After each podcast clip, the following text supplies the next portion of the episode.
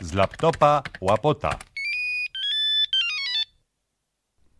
Przez ponad dziesięć lat w magazynie autorów Parafonia, który chodził w trójce w niedzielę o dziesiątej, od dziesiątej do jedenastej, taki prawie godzinny magazyn, zawsze zaprzyjaźnieni koledzy kabareciarze z nami występowali, albo śpiewali, albo brali udział w skeczach, albo pisali swoje własne teksty. No i taką no, najlepszą, naj, najdłużej działającą naszą współpracowniczką ponad dziesięć lat. Myślę, że z pięćset tych um, odcinków powstało. No, może trochę mniej, bo magazynu było pięćset. To była Ewa Cichocka z Olsztyna, z zespołu Czerwony Tulipan. No i właśnie skecze się nazywały Roboczo Rozmowy Intymne. I rozmawiali ze sobą zawsze o tej dziesiątej trzydzieści, czterdzieści, jakby w łóżku jeszcze leżąc, w niedzielny poranek. Ewcia, żona i ja, czyli Misiu. Ona zawsze mówiła do mnie Misiu. Przesadzasz? A ja mówiłem, nie mów do mnie Misiu. A ona powtarzała, dobrze, Misiu. I po tych wszystkich odcinkach, skeczach, które wydaje mi się by były ozdobą tej audycji, postanowiłem również uwiecznić to i nagrać piosenkę z Ewą w duecie, dokładnie na ten temat. Zatytułowałem ją Nie mów do mnie, Misiu. Piosenka dlaczego, dlaczego to jest najczęstsze porównanie, dlaczego ksywa, którą obdarzają mężów żony, misiu, że mówi się misiu, nie? Czy oni mi, misiowacieją, czy te żony mają e, zamiłowanie do pluszaków. W każdym razie piosenka Nie mów misiu, e, muzykę skomponował e, partner Ewy z Czerwonego Tulipana, czyli Stefan Brzozowski. Piosenka została nagrana w Radiu Olsztyn, w studiu Radia Olsztyn.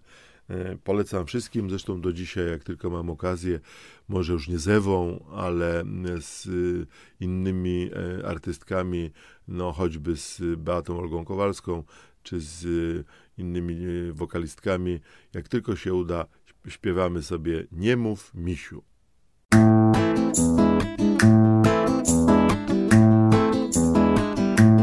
Adam i Ewa, co zaczynali w raju, historię płci przeżyli pierwszy raz. W dziedzinie damsko-męskich obyczajów z Adama to był prekursorów as. Na kobiety miał wyłączność i na męskość. I choć mało kto pamięta o tym dziś, bujny zarost zdobił mu jestestwo. I Ewa zaczęła mówić mu per miś trzy rzeczy znosił dzielnie, Ewa jabłkowąż. Lecz tego misia wałkował z Ewą wciąż. Możesz mnie targać, szarpać, szczypać, zgryzać, lżyć, łaskotać piórkiem albo rzęsą, miziu, miziu. Tortury znoszę jak kalosze. Możesz bić, lecz proszę cię o jedno, nie mów do mnie, misiu. Minęły wieki, lecz historia się powtarza. Codziennie jakiś A się wiąże z jakąś E. Miliony par ślubują przy ołtarzach. Ja, Adam, dziś za żonę Ewo biorę cię. I żyją razem długo i szczęśliwie. Z Agnieszką Karol, z Gosią Piotr, z Elą dziś. Słodkiej sielanki nie mąci nic właściwie do czasu, kiedy ona o nim powie miś.